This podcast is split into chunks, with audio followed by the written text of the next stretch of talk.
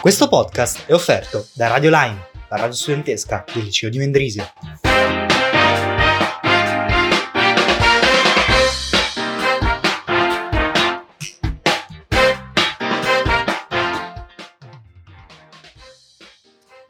E bentornati, bentornati cari radioascoltatori di Radio Lime, io sono Francesco Raimondi ed oggi è il nostro primo giorno di podcast di quest'anno. Non è il primo podcast di Radio Lime, già quando io ero in... Uh, no, no, non mi ricordo esattamente quanti anni fa, però credo tre anni fa di podcast, di rubriche se ne facevano, soprattutto grazie alla nostra Camilla e quest'anno deciso, abbiamo deciso io e Gabriele Conconi, i due caporedattori, di reintrodurre un po' questa, questa tradizione che, come dire, tanto era apprezzata qualche anno fa. Quest'anno il primo podcast lo registro io e voi che magari conoscerete già la mia voce e le mie passioni, su cosa posso registrarlo se non sugli scacchi. Allora, partiamo subito dal, dallo spiegare cosa tratterò oggi. In pratica oggi parlerò del campionato del mondo di scacchi, farò una piccola, ehm, piccolo accenno storico sul come è nato, sul come, sul chi sono stati i primi campioni del mondo. Ovviamente non ve li dirò tutti, vi dirò i più importanti, poi, per poi arrivare a, a parlare dello scontro che ci sarà fra qualche mese, fra un paio di mesi, fra Dingli Ren e Jan Nepomniachtchi, scusate questo momento, dovevo un attimo ricordarmi fra chi era lo scontro. Allora, ci sono delle var- ci sono varie correnti di pensiero per quanto riguarda l'inizio del campionato del mondo di scacchi. Ciò di cui siamo sicuri che il primo campione del mondo ufficiale, perché prima c'erano anche dei campiona- campioni del mondo non ufficiali, posso pensare per esempio a un giocatore che a me piace tantissimo, soprattutto per come trattava la tattica, per come trattava i finali, Giochino Greco. E il primo campione del mondo ufficiale è Wilhelm Steinitz, è certa la data di fine del suo impero da campione del mondo, il 1894. È incerta invece la data in cui Wilhelm Steinitz è diventato campione del mondo ufficiale di scacchi. In molti sostengono che sia il 1886, invece lui stesso, lui, sostiene che sia iniziato nel 1866, poi questa seconda data ha trovato riscontro tramite anche altri scacchisti dell'epoca che gli davano ragione, dicevano lui è del 1866 che è campione del mondo di scacchi. Ecco, su, questo, su, su, queste date io non, non, so minimamente, non sono neanche minimamente la personalità più adatta per parlare, per capire quale sia la data giusta fra le due. Quello che è certo è che Wilhelm Steinitz è stato il primo campione del mondo di scacchi della storia. E una piccola curiosità su Wilhelm Steinitz, come molti scacchisti, era pazzo, nel senso che eh, aveva delle particolarità. Per esempio, eh, si narra che lui a un certo punto fosse impazzito, fosse addirittura in, avesse anche addirittura qualche problema mentale e che avesse deciso di sfidare Dio concedendogli il tratto e il pedone, cioè significava che lui giocava da nero senza un pedone. Ecco, evidentemente questo sta a mostrare la personalità di questo campione del mondo, di questo giocatore di scacchi che è di certo, come dire, quantomeno particolare. Dopo Wilhelm Steinitz sono susseguiti Emanuel Lasker e vorrei spendere due parole su José Raúl Capablanca, che lui è forse uno dei primi finalisti della storia, cioè non finalisti, però uno dei primi che ha affrontato il problema dei finali di scacchi nella storia, ha scritto molti libri e lui nei finali era molto molto forte. Ma adesso sentirete in sottofondo, adesso facciamo un salto di tanti tanti anni, sentirete in sottofondo questa, questo tappeto che non ho messo a caso. Io non, non ho scelto questo tappeto perché mi, mi piaceva, cioè sì, mi piace il tappeto evidentemente, però non è solo un, un susseguirsi di note melodiose, è anche il sottofondo del film eh, A Sacrifice in cui, vabbè, Toby Maguire interpretava Robert James Fisher, meglio conosciuto come Bobby Fisher. Ecco, Bobby Fischer è considerato uno dei giocatori più forti della storia degli scacchi. Anche lui un personaggio molto particolare, anche lui aveva molte stranezze, chi, avrà, chi di voi ha visto il film di sicuro le, le avrà conosciute queste sue particolarità. E Bobby Fischer, ecco che è considerato uno dei più forti di questo, di questo sport perché è considerato uno sport mentale gli scacchi, anche se potrebbe sembrare strano, però appunto a livello mentale è considerato uno sport riconosciuto. E Bobby Fischer ha battuto in uh, finale del campionato del mondo Boris Spassky, che era un uh, campione del mondo sovietico, anche lui molto molto brillante. Tra l'altro la scuola sovietica che, beh, chi conosce un minimo gli scacchi, ma anche chi non li conosce, di sicuro saprà che la scuola sovietica è forse quella, come dire, più... Eh, più, più importante della storia degli scacchi perché ha visto decenni e decenni di, di regno all'in- all'interno proprio del mondo scacchistico, praticamente. Le finali erano sempre fra due russi, cioè fra due sovietici, era sempre Unione Sovietica contro Unione Sovietica. Eh, c'è stato Smislov, Botvinnik, Petrosian, Spassky, ce ne sono stati altri, poi ha vinto Fischer e dopo sono ritornati i campioni del mondo sovietici come Anatoly Karpov, Gary Kasparov e poi Kalifman. Ponomariov, solo che questo è stato do- dopo la disgregazione dell'Unione Sovietica, Ponomariov è ucraino e invece gli altri che vi ho citato prima sono, sono russi. E appunto Bobby Fischer è considerato uno dei giocatori più forti della storia degli scacchi, era un giocatore molto aggressivo, molto molto aggressivo, improntato all'attacco, faceva tanti sacrifici, non tanti quanti Michael Tal che è considerato il più grande tattico della storia degli scacchi dalla, dalla maggior parte dei, dei, fruitori di questo gioco, ma in, invece comunque Bobby Fischer di certo non, non, non, era un giocatore tranquillo, posizionale come magari può, può, essere qualche altro giocatore della storia degli scacchi, penso per esempio al prima citato Capablanca, ecco che Bobby Fischer è è, è comunque molto aggressivo, non che gli mancasse il senso della posizione, anzi, però diciamo che fra i due stili di gioco, perché di stili di gioco si, si parla, Bobby Fischer era certamente offensivo. Vi ho citato prima un, gran, un, altro grandissimo campione del mondo, adesso io vorrei farvi questi tre esempi, Bobby Fischer e questi altri due, perché vi vorrei parlare di quelli che sono forse i giocatori più forti della storia degli scacchi. E il secondo che vi voglio portare come esempio è Gary Kasparov. Se Bobby Fischer è stato campione del mondo solo una volta, Gary Kasparov è stato campione del mondo più volte, se non mi sbaglio tre volte. Poi tra l'altro Gary Kasparov è stato anche protagonista di una vicenda che non andrò ad approfondirvi troppo, però è stato il fondatore di una seconda federazione internazionale degli scacchi perché era in completo disaccordo con quella centrale che era la FIDE e poi comunque le due federazioni si sono ri- riunite, si sono riaggregate e adesso abbiamo solo la FIDE. Appunto Gary Kasparov, anche lui un giocatore geniale, a dir poco. Gary Kasparov anche lui era un giocatore molto molto offensivo, ma rispetto a Bobby Fischer, Gary Kasparov era un po' più posizionale, forse il senso della posizione non è che ne avesse di più, eh, però lo utilizzava più spesso. Gary Kasparov è forse uno degli scacchisti più conosciuti anche dai non esperti nell'ambito. Io penso che se andassimo a chiedere in giro conosci qualche scacchista, uno di questi che verrebbe in mente di sicuro è Gary Kasparov perché ha segnato un'epoca. A Kasparov è, tra l'altro è anche attribuita un'apertura del gioco degli scacchi che non è molto utilizzata, non è molto giocata, però non è certamente in disuso come altre mille aperture che si possono trovare in, in questa disciplina e Gary Kasparov appunto è uno dei più forti giocatori di scacchi della, della storia. Il suo regno di campione del mondo è durato dal 1985 al 1993. Nel 1985 batte un altro giocatore sovietico che è Anatoly Karpov. Anatoly Karpov, tra l'altro, non so se mi interessa saperlo, ma comunque io lo dico, è il mio giocatore preferito di scacchi, un giocatore molto posizionale, sapeva far giocare tutti i pezzi sulla scacchiera, le, nella scacchi- le, le, caselle nella scacchiera sono 64. Bene, lui valorizzava ogni singola casella di queste 64.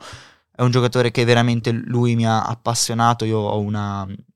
foto di lui in camera mia, ho una foto con lui perché una volta ho avuto l'onore di poterlo vedere dal vivo al campionato ticinese individuale del 2019 che si svolgeva a Lugano. Ovviamente mi sono anche fatto firmare un suo libro e appunto Anatoly Karpov era un giocatore molto forte di scacchi. Se devo essere obiettivo, fra i due è meglio Kasparov, nel senso Kasparov forse è un giocatore più completo rispetto a Karpov, è un giocatore che sapeva mischiare più stili di gioco, invece Karpov era un po' più, come dire, un po' più cauto rispetto a Kasparov. Ovviamente anche a Karpov non mancavano assolutamente i colpi di genio tipici del grande maestro di scacchi, Arriviamo invece ai giorni d'oggi. I giorni d'oggi sicuramente conoscerete Magnus Carlsen, ne abbiamo anche parlato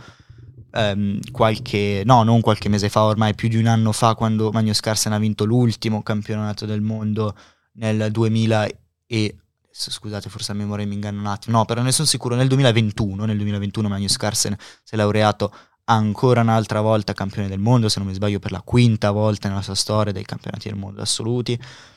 e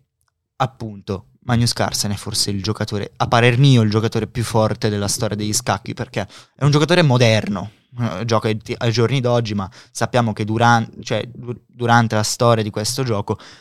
il, gli scacchi si sono evoluti, sono passati da, da, un primo stadio in cui non c'erano i computer, in cui lo studio delle aperture era poco approfondito, in cui non c'erano troppe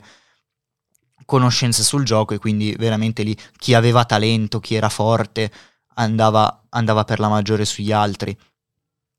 In un secondo stadio invece in cui han, sono iniziati ad apparire i computer ma magari erano un attimo in disuso perché erano comunque qualcosa di molto costoso quindi li utilizzavano solo veramente giocatori più forti che avevano anche magari dietro qualche sponsorizzazione che potevano permettersi di comprare un computer e lì i computer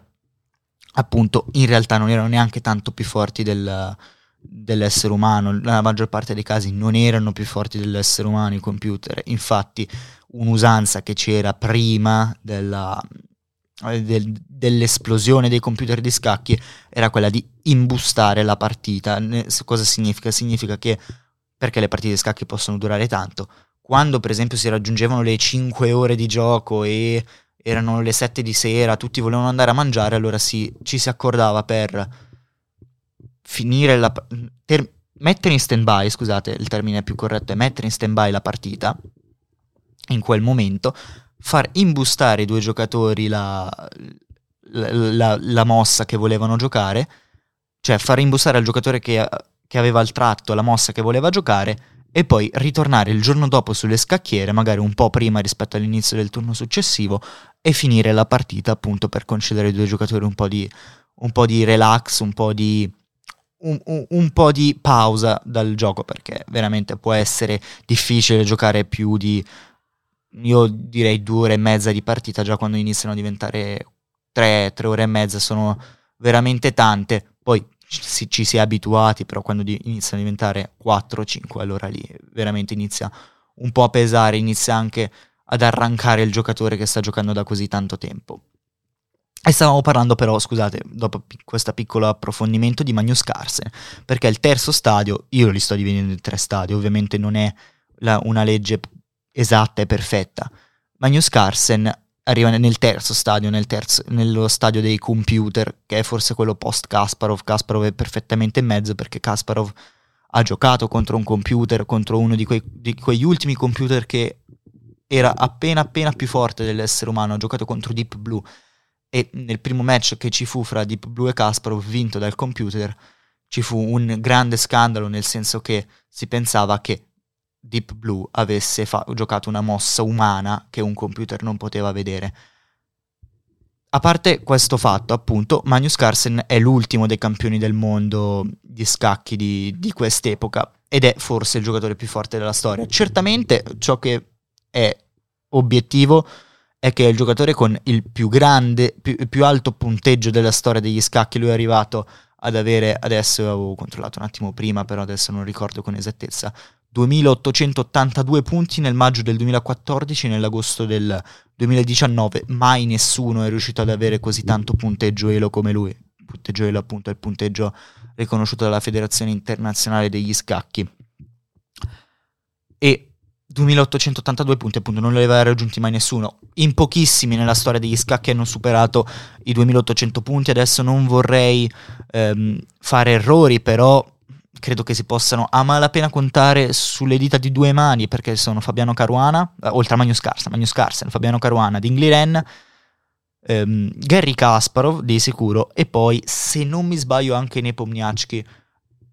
e a un certo punto forse anche Kramnik, non vorrei dire, eh, dire cavolate, non ne sono sicuro, però evidentemente sono ben pochi quei giocatori che sono riusciti a superare i 2800 punti elo e Magnus Carlsen vuole addirittura superare i 2900 punti elo, adesso è a 2852.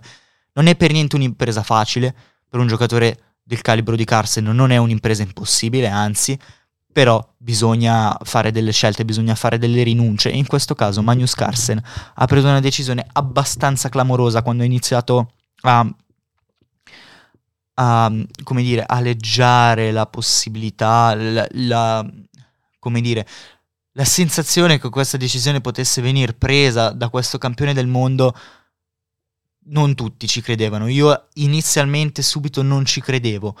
E la decisione era quella di abbandonare il titolo di campione del mondo, far giocare altri per concentrarsi solo sul gioco nei tornei, per guadagnare Elo ed arrivare ai 2900 punti. Questa decisione alla fine è stata presa ehm, Magnus Carlsen ha deciso di lasciare il trono di campione del mondo ad altri contendenti, dopo ne parleremo, e adesso non l'ha detto esplicitamente, ma tutti sappiamo che il suo obiettivo principale è appunto quello di varcare la soglia dei 2900 punti elo, che sono davvero tanti. Ce la farà? Io non lo so, non ne sono sicuro, io credo in lui, Magnus Carlsen è un giocatore che mi piace davvero tanto, tra l'altro è un giocatore che ha più passioni e questa cosa è abbastanza strana ad altissimi livelli perché solitamente um, a, a, quelle altezze là di, di, forza negli scacchi si pensa solo agli scacchi, per esempio Fabiano Caruana che ha sfidato Magnus Carlsen nel 2019 ha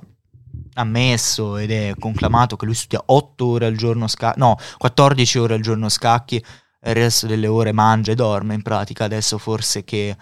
è un po' retrocesso in classifica, sta facendo anche qualcos'altro. Altri campioni del mondo hanno,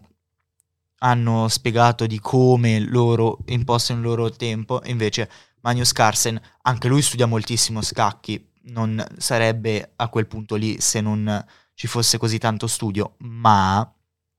ma Magnus Carlsen ha tante altre passioni, per esempio è un, gran, un, grande tifoso di calcio, un grande appassionato di, di basket, segue anche l'hockey e diciamo che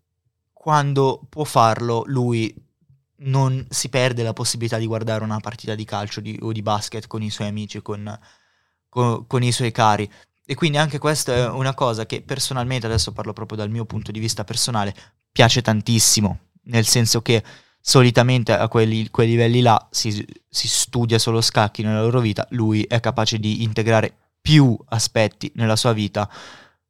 addirittura sport, eh, cioè nel senso non li fa a livello agonistico ma, ma si impegna.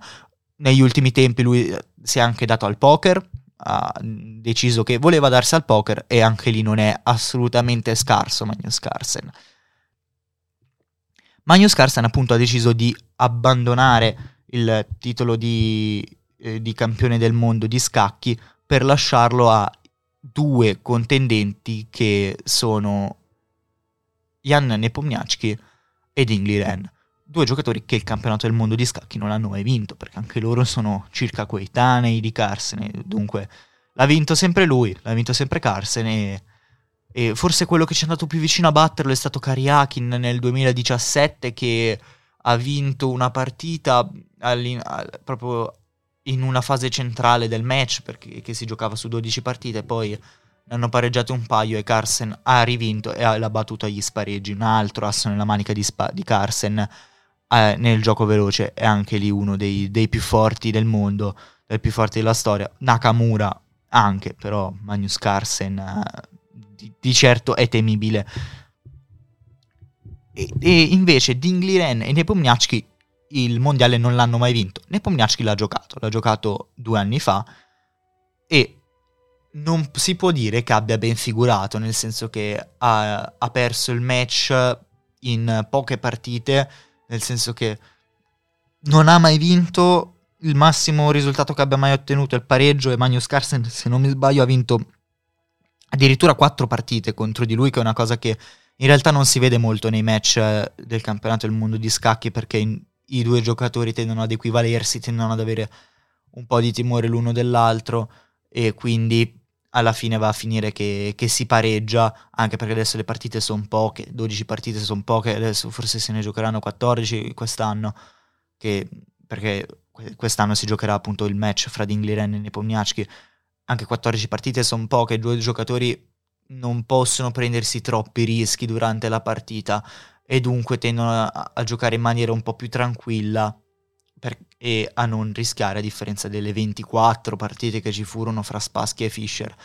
Forse la più celebre è la settima, anche la, anche la prima è molto celebre, ma forse la più celebre e più bella, più spettacolare è la settima partita fra Spassky e Fischer, che poi vinse, vinse Fischer. E adesso ci sono questi due giocatori qua, Dingli Ren e Nepomniachtchi. Dingli Ren è, uno di quei pochi giocatori della storia di questo gioco ad aver superato i 2800 punti elo, appunto come dicevamo prima. Ed è il giocatore più forte, questo è poco ma sicuro, della storia della Cina la Cina che negli ultimi anni sta sfornando tanti talenti, eh, Dingli Ren, Wei He, anche se di lui se ne parla poco ultima- ultimamente, ma mi ricordo una partita spettacolare che giocò forse nel 2016, veramente quando la vidi rimasi a bocca aperta, ero, ero ammaliato dal gioco di, di, di, quel, di quello scacchista cinese, peccato che adesso sia un po' fuori dal dal giro, tra virgolette, ci può ancora rientrare tranquillamente, è giovane, però di certo Dingli Ren è il primo della scena cinese attualmente. E loro due sono i due giocatori del campionato del mondo di scacchi perché sono i primi due classificati del torneo dei candidati, che è il torneo più importante, dopo il campionato del mondo evidentemente, che c'è in uh, questa disciplina. Il torneo dei candidati permette al vincitore di andare ad affrontare il il campione del mondo nella, eh, nel, nel, match per de- decretare il giocatore più forte al momento degli scacchi e appunto Nepomniachtchi si è classificato primo per il secondo torneo dei candidati di fila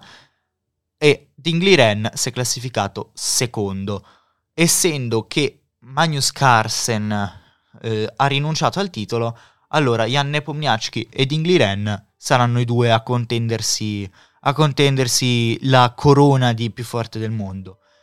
Non so minimamente chi vincerà fra i due. Io spero Nepomniachtchi per um, un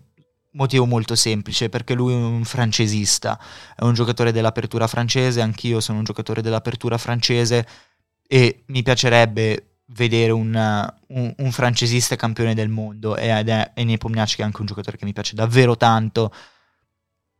e che mi appassiona ogni volta che guardo. Ecco, tranne in quel match contro Carsen, perché lì ha veramente dato forse il peggio di sé negli ultimi anni, però in generale Nepomniachtchi è uno dei, dei giocatori che più mi piacciono di questo, di questo gioco, seguo appassionatamente le sue partite. E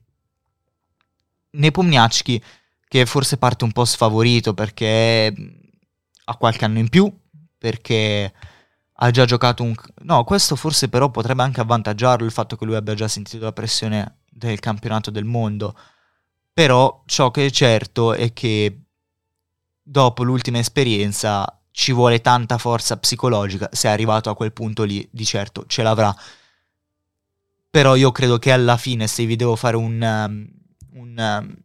un, pronostico adesso che mancano oltre due mesi, perché se non mi sbaglio inizia il... No, forse non mi ricordo quando inizia, però comunque manca ancora un po' al, all'inizio del campionato del mondo di scacchi. Io vi dico che vincerà Dingli Ren, perché, perché vedo qualcosina in più